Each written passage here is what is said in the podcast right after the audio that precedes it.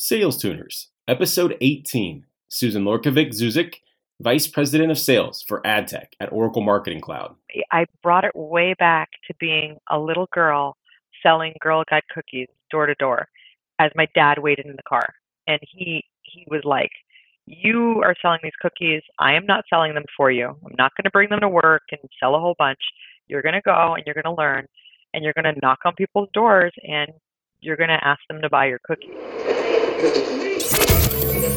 This is Sales Tuners with Jim Brown, the only weekly show where we talk about the behaviors, attitudes, and techniques that get sales reps and entrepreneurs to grow their revenue from 1 million to more than 10 million dollars in just 2 years. All I do is win,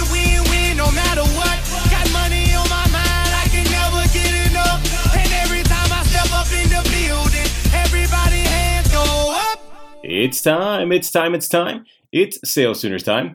I'm Jim Brown, your host, and our weekly inspiration comes from Winston Churchill, who said, A pessimist sees the difficulty in every opportunity. An optimist sees the opportunity in every difficulty. Welcome to 2017 Sales Tuners. I hope you all enjoyed a bit of downtime, but more importantly, I hope you recharged those batteries and are ready to get after it in the new year. Today, I'm joined by one of the most recommended guests to date, Susan Lorkovic Zuzik, Vice President of Sales for AdTech at Oracle Marketing Cloud.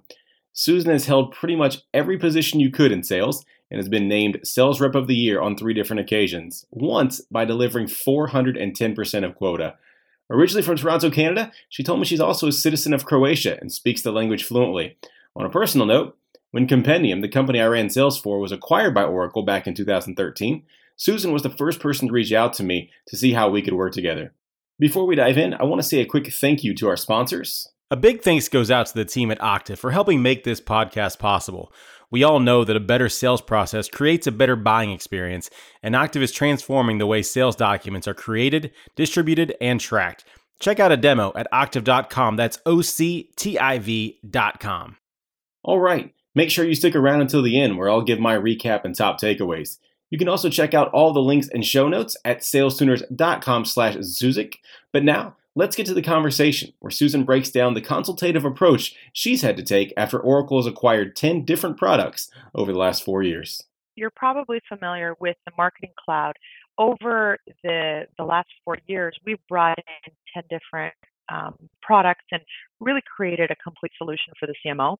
And so, what, what we do today in our process is I'll spend a lot of time with the CMO or a head of digital and take a look at what their marketing stack is, what are their revenue goals, what are some of the things that they're actually trying to accomplish when they go to market, or maybe it's uh, retention, or maybe it's new sales, or maybe it's a branding initiative, and really trying to figure out what it is that, that they're focused on and then see if they have the right technology infrastructure to do that.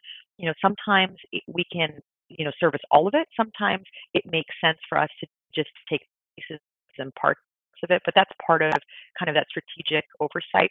And um, you know, at the end of the day, it's really, you know, you want to make sure that you go in with more of that consultative approach because I don't want to ever have to sell something to someone that wouldn't give them value, right? It's all about generating value for them. And so it's it's figuring out where are those gaps that we can help accelerate their business. And so um, that that's really kind of how we would engage at that level. And obviously there's many presentations and demos and analyses that go into that, but it really starts with how do we understand their business and what they're trying to accomplish um, because we've got a, a, whole bag of solutions that we can pick from and it's just a matter of what makes the most sense for that customer Yeah, that makes a lot of sense, Susan. I, I read some of your uh, accolades, obviously, in, in the bio and in the intro. But when you sit back and think about it, what has led to your success and you know those those multiple uh, presidents clubs and multiple top reps and you know the 410 percent quota?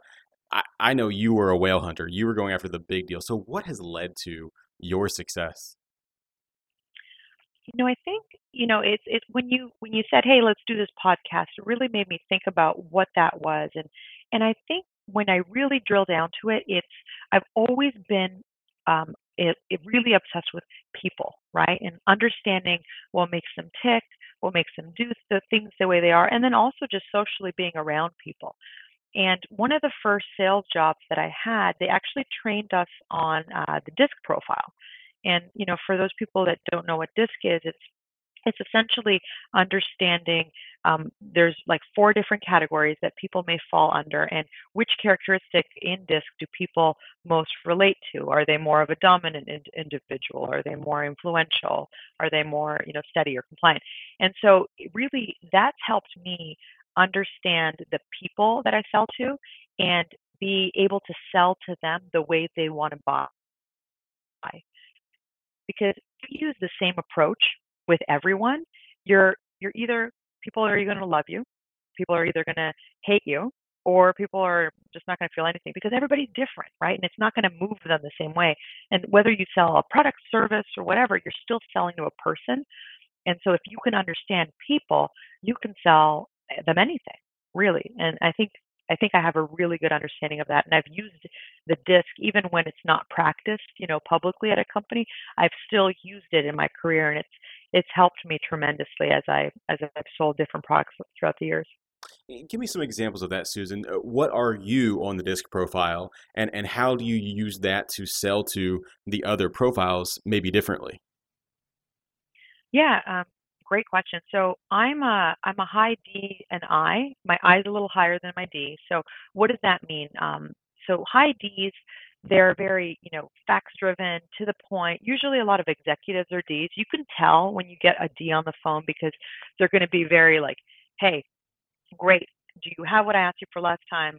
What's next? What are the steps? Do you have the figures we talked about? They're very straight to the point and let's get things moving, right? You're not really going to jump on the phone with the D and say, "Oh, hey, how are you? Oh, you know, yeah, let me send you that recipe we talked about last time because you probably would have never talked about one in the first place, sure. right? They're they're very they're very to the point. But the difference is, you know, if if you go at the approach and you are you are the same type of um, dominant style as they have, then all of a sudden they respect you and they're like, huh, this is someone that I can do business with. And, you know, they have even the way they talk and verbally or the way they will leave their voicemail be very short and to the point. So you can pick up on that trait very, very quickly. Um, like as an example, a contrast would be a high I, which I am, I think, more in my personal life. I'm a lot higher of an I, and at work, I'm I'm tone it down a little bit because I want to be more of a listener at work as opposed to a talker. Eyes love to talk about themselves, to people, about, about anything, really. They're probably the best person you want on a discovery call because they'll tell you everything you need to know to be able to get them the solution they need. And so with that, you know, a high I, you really want to be able to, you know, ask them about what they did on the weekend and you know personally how they feel about things. They're very they're very much that personality. And so if you can sell to those people in very different ways you're going to have a successful bond with those individuals even even though maybe your style is changing each time. It's just you're selling to them the way they feel comfortable buying if that makes sense it totally does. It's kind of, I mean, it's taking bonding and rapport to what I believe is like the real level, you know, of, of how you get that uh, that relationship going, and it's just by getting them to understand and communicate with you the way they want to be communicated with. Yeah, exactly.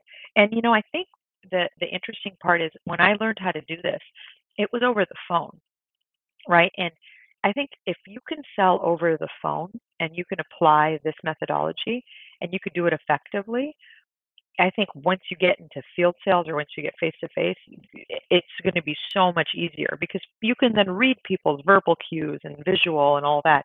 But on the phone, if you can master that it, it, and you can make and create these bonds, then you know your sales can really soar. And a lot of the the stuff I learned was really early on when I was just doing inside sales uh, as a rep at the time and it all transferred in when i moved to the field it was like oh wow this is easy these in-person meetings. The phone you really have to kind of listen for what kind of person they were. Um, i love it i love it. So uh, now susan uh, um, i would assume you haven't always been as good as you are today and, and as successful as you are so so let's go way back and, and how did you get into sales? You talked about how at your first job you you started to learn disc but how did you even get into sales to begin with well, it's a it's a great question, and when I think about it, um, I brought it way back to being a little girl selling Girl Guide cookies door to door as my dad waited in the car. and he he was like, "You are selling these cookies. I am not selling them for you. I'm not going to bring them to work and sell a whole bunch. You're going to go and you're going to learn, and you're going to knock on people's doors and you're going to ask them to buy your cookies."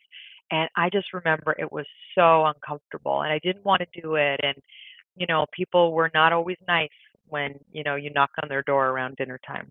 But what I learned really early on was that you know for every for every knock on the door that didn't go well there was you know every few doors somebody would be really nice about it or somebody would buy something and then i realized that that rejection wasn't the end of the world and that you could keep going and that it was actually a really long block and a really big neighborhood right and so you could you could just keep going and eventually somebody would buy the cookies and you know i ended up actually, you know, selling the most cookies as a little girl. You know, funny little things that you think of. But I think my dad was trying to teach me don't worry, it's okay if people say no or they're not interested. You just have to keep going and don't take it personally. Um, I think it was really powerful to learn that as a kid. Um, Absolutely, um, it is. so, and, yeah. and, and so, as you took the the, the cookies lessons into uh, the professional world, what were some of the, I guess, challenges or obstacles that you had to start to overcome uh, to to have those early successes in your career?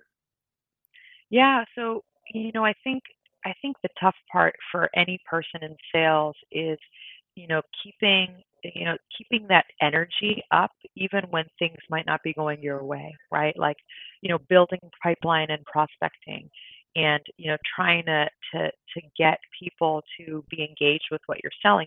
It's not easy right? You know sometimes it is if it, you click with someone but it's really trying to figure out what your what works for you and how you can get it going. And i remember when i started at my my first job it was like Um, pure commission pure cold calling people you know across the world and and it was people buying franchises so they could be mean to you right they could literally hang up on you and be like well why are you calling me i want to open up a mcdonald's i don't want to open up your franchise right and i remember i remember just being like it doesn't matter. Look at how big this database is, right? Like there are just so many people. If I can just reach like the one or two percent of them and convert that, I will make the money I need to to hit my goals.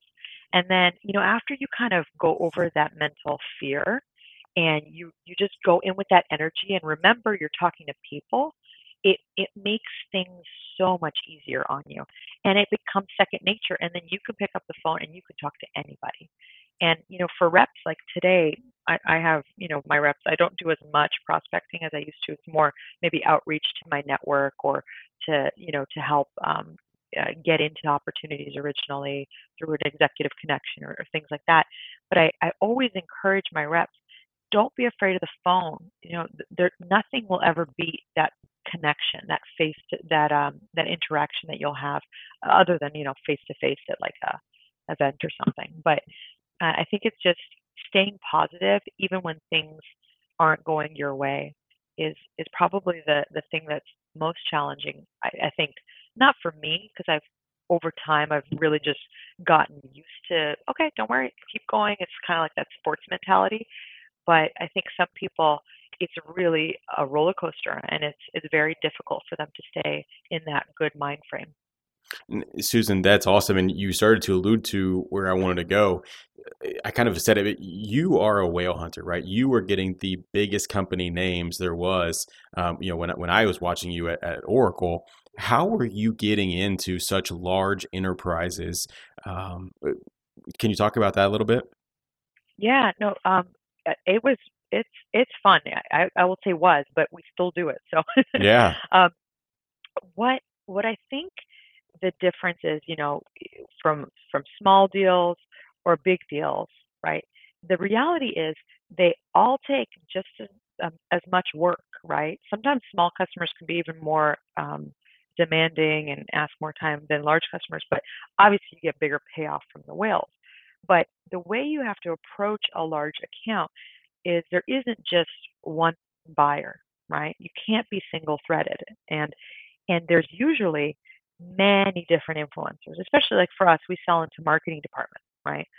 So, you know, if we're dealing with a multi-billion dollar company or even a 500,000, you know, size enterprise, there are multiple buyers and some of them are not necessarily who you think they would be, right? So if we only go in and know a few of the marketers, we're we're screwed because what about IT? What about finance? What about sales? Because our solutions can impact everyone. And so what we would do is we would map out the organization and understand who the players are and understand it better than anybody else in in the market. Because I've talked to my competitors on deals where we've competed head to head and they've lost and they're like we thought we had it. Like what what did you do? I'm like yeah but you didn't have this guy. Right? And he he he actually was really important but no one knew you know? So it's understanding and mapping out the organization and then spending time. Not i couldn't personally spend time with all of them so it's trying to figure out who in my organization would be a good fit and a good match for those people in in the other organization we're selling to right? So if there's um you know say the chief financial officer is a huge component of you know uh, approving the budget and this is something that you know they've never done before and it's a big deal it's a big amount of money. Well who could we align with him that's going to make him feel comfortable about that that is like him again right? So he can respect them and understand them and that'll help us with the deal. And then you look around your organization who do you know? And they don't always have a sales title right? They could just be someone else in your org that that you think you can connect them to uh, and it helps you know so it's it's mapping out who they are finding relevant connections and then you know getting sometimes it's getting those people to speak sometimes it's getting those people to connect. You know i think i even pulled you in when you got pulled into to oracle at some points when we were selling um, the compendium solution right? So it's it's when you don't know these organizations people you've got to find them. They're out there um, if it's a smaller company, it's easier. At Eloqua, I knew exactly who I could use and when for certain parts of the deal. When it was at Oracle, you know, it, sometimes I find new people that I never even thought, you know, had a role or a function or could help, but they're there and they can they can assist in the deal. Because large deals, they actually require a lot of different people to touch this internally and externally to happen because no one's going to go spend a couple million dollars um, unless you know everybody everybody's kind of fingerprints are on the gun right? Nobody wants to kind of sign up for that unless there's consensus um, and so you know selling to that. And then selling high right? Getting eh, getting to the executive level right away not starting at the bottom. Start at the top and it might be harder, but start at the top because if you get pushed down, it's a lot easier to go back up than to to start at the bottom and never get up because you never get, you know, you never get that push or they're nervous. So, Susan, I, I, this makes a lot of sense. I'm sitting here taking a ton of notes. Um, this is just great. Um, you, you talked about how you map out the organization. You are looking for people on their team and, and, and looking for ways to find to connect them to people on your team so that maybe they can show rel, uh, share relevant experiences and things like that. Prior to us actually jumping into our conversation, our, our interview, you talked to me and you told me you don't hire lone wolves and i think with this mapping of the organization it's starting to make sense but maybe can, can you just tell me for you know for the audience like why don't you hire lone wolves on your team yeah, well, well, you know, when you even say lone wolf, it doesn't sound very good. it's um, it sales is a, a team sport, right? I think you really need somebody that when you're looking to build a team, you need somebody that's going to collaborate, to be able to share their knowledge, and to be able to work with other people because you want them to be able to close these larger deals. And, and you called it, right? If that person's going to need to pull on resources from within, be able to maybe learn from their peers, um, or maybe even share what they've done.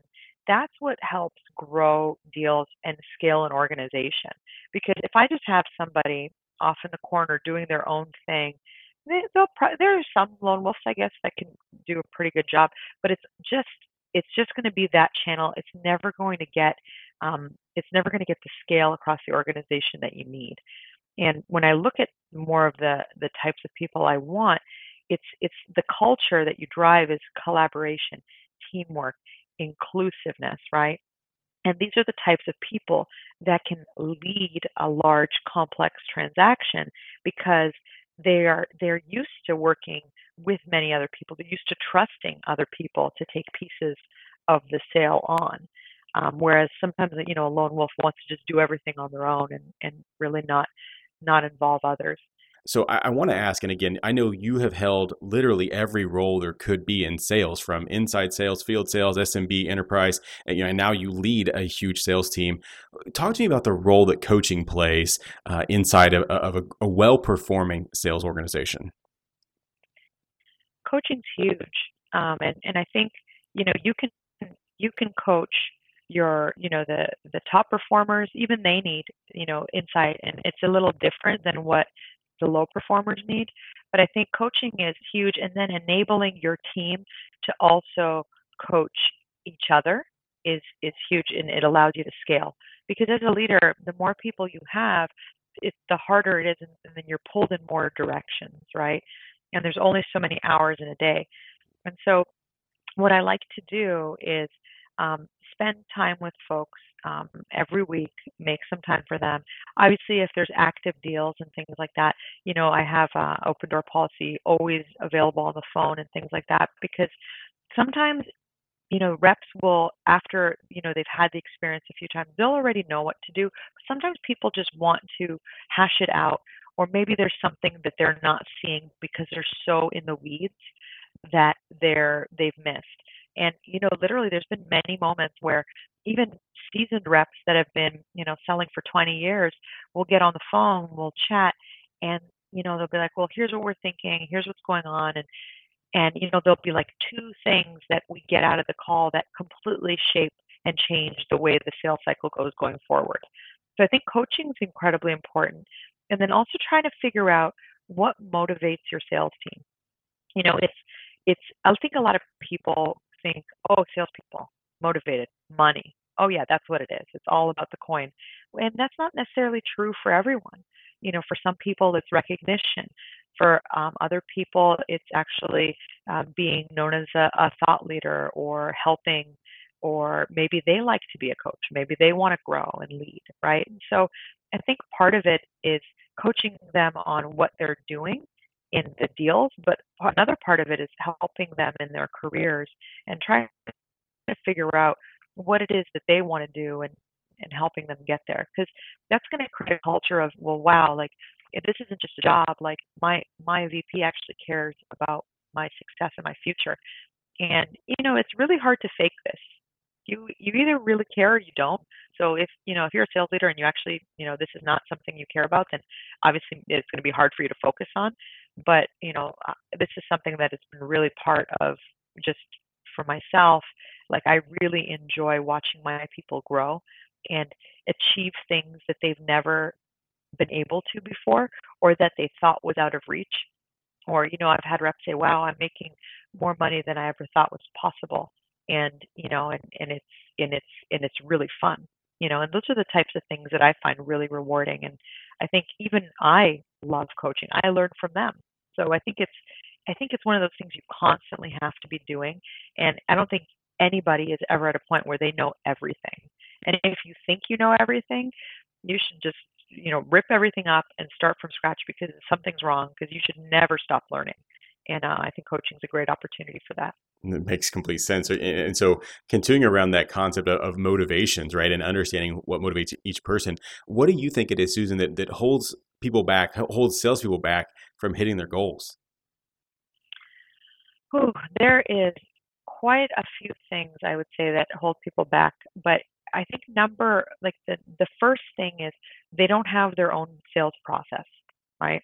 They they follow and and chase for you know um, my phrase that I always say is they they chase tennis balls, right? They get on with a client and they just do meetings just to do them. They'll oh we had another demo, we had another call, we had, but it's like okay well so what happens next, right? Like if you do X, Y, Z, what's the end result? And I think the reps that have a clear process of, okay, hey, Mr. Prospect, today we're going to walk through um, uh, the discovery, we're going to walk through an ROI, and then we're going to do if that works well we'll go to a demo and if that feels good for you the next stage is this and then if that feels good we're going to create um, a proposal that you'll walk through and if you feel good about the proposal here's the paperwork that you'll get. The process takes around this amount of time. Mr prospect does this make sense? Is this something that you're willing to take on with us? And obviously there's gates at each stage but it's like the reps that can lay it out and make it easy for their prospects to buy from them those are the ones that that hit it. It's the ones that are always like, oh well, they they want a demo tomorrow, or oh yeah, but they just want this one more meeting. Okay, but why? Right? What are you going to accomplish, and what other gates are there um, in the process? Because they haven't defined it. Is that does that make sense? It, it totally does. I, I have seen that. Wait, what what do you think it is? I mean, um, you use this concept of chasing tennis balls, and, and oddly enough, I, I've heard that and used that myself before. What do you think it is about sales reps though that they're just willing to chase the tennis balls? Well, I think there's there's this natural like you know the customer is always right mentality. Like at the end of the day, you know, uh, salespeople want to please their customers, right? And so I think instead of asking the questions that they're afraid to hear the answers to, right? Because maybe they could blow up their deal or, you know, it could sidetrack them or maybe it won't come in this quarter if they ask the tough questions. Instead, they say, okay, well, yeah, they just want this one thing. I could just do it. And they're, they're maybe more like the eternal optimist, like, oh, it'll all be okay. I'll just keep doing this and, and things will happen as they happen. Whereas I think where I've looked, I look at my team and I think about what's always made me successful um, as in my roles, you know, in leadership as well as a rep, is actually being kind of paranoid, right? And always fo- not always focusing on what's going right and all of the little things that that oh they want another meeting, that's a good sign. You know, I would be a little more paranoid and think, what what am I not focusing on that could go wrong, right? What's the big bomb the ticking time bomb that maybe we're not addressing? What's the elephant in the room? You know, why haven't I asked that tough question?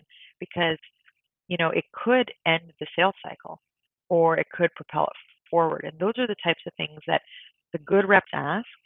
And yeah, sometimes it, it'll stop their deal, but at least they'll get out quickly and they won't waste another, you know, three, four months on something where it comes out then and then they've wasted all this time and energy, and they still don't have the deal. Yeah, this is going to feel like I'm bouncing around, Susan. So I'll apologize for that. But eh, eh, as you said all this to me, can eh, can you go back? Is there a time in your career that you just kind of feel like you had that magic moment that, that that's when things just became clear to you? You had it figured out, and and success started. Um. Well, I'll. I think you know I had had I had had some success early on. Um, there were moments in each of my roles, right, where I kind of had those breakout moments. Um, I remember, I'll, I'll, go back to being a, a, cold caller, my first gig at, at Eloqua. And I remember going in there and being like so happy I got my first paycheck. I was like, wow, this is great. I got I got this many ops and this is what closed and this and that. And then I remember one of my colleagues walking by and being like, "Oh yeah, yeah, I got that many ops too. You want to see my paycheck?" And it was double mine. And I just remember being like, "How did you do that? Teach me." And and I think for that that was one of those moments where it was like no ego. You're doing something better than I am. I want to learn it and I want to do that. And whatever I'm doing, I'm not going to do anymore. Right. And I think throughout my career, I've always, I think success leaves clues. Right. And I, I always look at who in the organization, who in the industry, who is doing things better than I am, or who do I admire, or who is who is has a process that I I maybe am not doing, but that seems to be really working that I can you know borrow borrow from and learn from. Because you'll get there way faster than if you try to figure it all out on your own right? So you know find a mentor. Get somebody that's really good at what they do and spend time with them. Understand how they do it. Um, find ways to help them and make their life better because at the end of the day you'll be helping yourself in your career so you know that was you know, that example, when I came out and moved to the Bay Area, you know, coming from inside sales, now being an enterprise rep, I was like, man, you know, this this is different. What do I do? Well, hey, let's look at the successful people around me. Hey guys, can I can I tag along and see what you're doing in meetings, right? Can I understand um, you know, maybe listen to some of your calls at later stages and really start to get a sense of how are other people doing it. And you don't have to use everything you see, but it really does help with that learning curve so that you can be, you know, the best rep much faster than having to wait, you know, five years to finally get there. Right. So uh, it's really, you know, learn from others, um, success leaves clues, and, and find mentors. You don't have to just have one. You know, find many of them, and you don't even have to ask them to be your mentor. Just kind of spend time with them, right? Because you'll learn through osmosis what they're doing, and and people inherently they they do want to learn and uh, and help people learn and teach. It's just part of human nature, and so um, I think that's really helped me along the way. Well, Susan, I know that success, you know, doesn't come without failure. So, what about the other side of the story? Is there a time where you know things just didn't go your way and and you just failed? Yeah, I I remember when I moved out to the Bay Area. Um, it was like um, and close to end of year, right? And so when when they split a territory, most reps will hold on to their ops, and you get like a fresh patch with like nothing in it. You know, it's it's it, there was like no pipeline, nothing, and so I, I chased a couple tennis balls. I chased one all the way to Arkansas to a company that had no reason to even look at marketing automation. But hey, you know, maybe maybe this is something that could work for me. Uh, maybe maybe oh, but they, there's potential. They want to talk to me, right? Maybe maybe this will maybe this will be something. And it was just one of those colossal wastes of time. It was a bad fit from the get go. It was something I should have disqualified, and it was something that ended up, you know, I, I didn't hit. That's that year was the only year I didn't hit President's Club was the year I moved. And it's because I focused on the wrong accounts because they were there and they were talking to me, right? Instead of saying, whoa, these guys are never going to buy anything. Let me disqualify and let me go and find a real pipeline, which from then on I always did. But but that was I just remember it was like literally that's the blip in my president's club um, succession that, that year. That had to have been 2010. It was. Yeah. I'm sitting here looking again. I, I have got your list of accolades here, and I see that one little uh, spot where there's no banner. So, uh, not trying to pour salt on the wound. I just I appreciate you greatly uh, sharing that that story uh, with me. Susan, we're going to take a quick break, and when we come back, it's going to be time for the money round. So you don't go away, and sales tuners, you don't go away either. We'll be right back. Sales tuners, Octiv has built a sales productivity platform that streamlines the workflow for creating and managing your sales documents. Everything from presentations and quotes to all of your proposals and contracts. They can pull data from your CRM, CPQ, and ERP systems, saving you time and accelerating each sales opportunity. Octiv has been around since 2010 and now serves more than 400 organizations. I'm talking global enterprises, guys, like GE and Siemens, national brands like Angie's List and FedEx Office, and even industry innovators like Double Dutch and Lindenwood Bell. You've got to check them out. Go to octiv.com. That's O C T I V.com to learn more. And hey, during your demo, be sure to tell them you heard about them on the Sales Tuners podcast. Money, money, money. We are back and it's time for the money round. Susan, are you ready for the money round? I am ready. Good deal. What's the one thing that has contributed most to your transformation from normal to exceptional? From normal to exceptional. Um, first thing that comes to mind is I, I don't, in my career, I've never waited for other people to do things for me. So, if, for example, you know, if if I needed a certain presentation and it didn't exist, I would create it if we I didn't like the proposal we had and and, and it wasn't working, I would create a new proposal methodology. I would, you know, text, I'd ping them, I'd drive to their office. I, I wouldn't I wouldn't wait around for anyone. It was always like, let's go, let's be fast, let's be proactive. And if you stay proactive, I think you can constantly be a step ahead in your career and your clients and prospects appreciate it because you're you're always kind of giving them the things that they need before they even ask for them. If you were to start over today in sales, Susan, what would you spend the next 30 days doing? I would figure out what I was passionate about because in sales, you can learn a lot of things. You can learn how to be patient, do discovery, negotiate. But what you can't fake is passion. And it's really easy to sell something that you're passionate about. Um, I got lucky and fell into it, but a lot of people don't. And that's why they end up jumping around from company to company because they just, they, they're not feeling what they're selling. And, and your prospects, they can sense that. And it's not going to be good for your numbers. Which phrase describes you best and why? I love to win or I hate to lose? Definitely, I love to win. Um, I love to win. Um, you know, I have a sports mentality, and so I do learn from my losses, right? And I think that's important. But you can't dwell on them, and you can't beat yourself up about them. And and but I'm I think what I'm really fueled by is my wins, and the more people that are involved in the win, the better, right? So if you're winning, I, I want as many people around me that are winning as well because the feeling it just feels that much better. I remember some of my best selling years was when literally every single one of my teammates went to club. It just you feed off that energy and, and I, I love to win. I think that's it's it's the best feeling out there. I love it. What's a book that you've read multiple times or always find yourself recommending to others? Um, the Challenger Sale, um, for sure. I think you know that's definitely um, something that if if you haven't read, I would read it.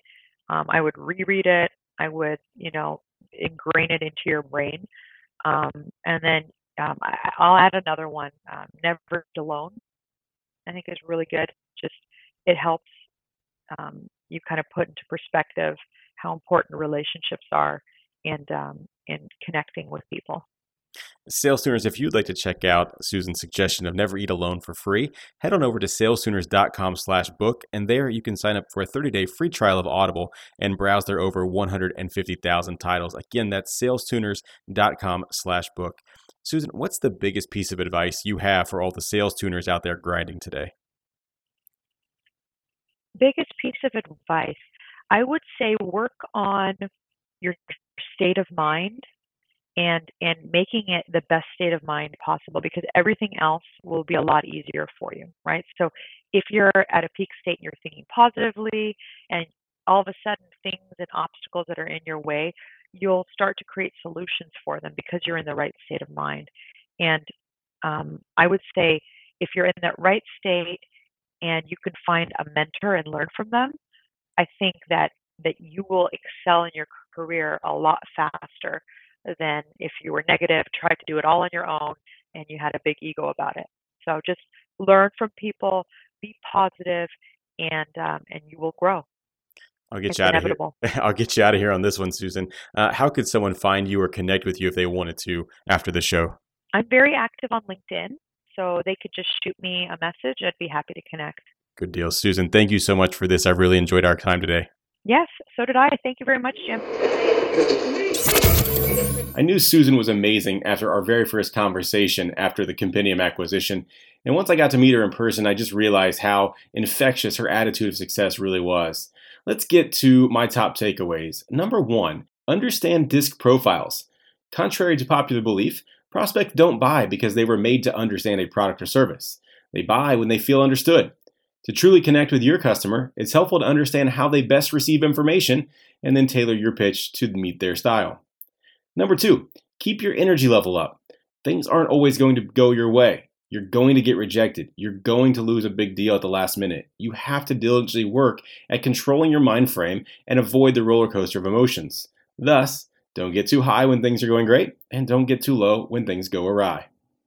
Number three, don't be single threaded especially in large deals or enterprise accounts, there's always more than one buyer, even if you don't know who the other person is. Map out the organization to get an idea of all the different influencers. And once you've identified them, figure out who on your team you can match up as the counterpart inside your prospect. That's it. Thank you so much for listening. If you have questions you'd like me to ask our guests, please tweet at me at SalesTuners or shoot me an email, jim at salestuners.com. Be sure to sign up for our email list where we send out expanded content and previews of upcoming guests. All right, I hope to see you next week. Until then, let's make it rain. Thanks for listening to Sales Tuners. Stay up to date at www.salestuners.com. And don't forget to subscribe, rate, and review us on iTunes. And they stay there!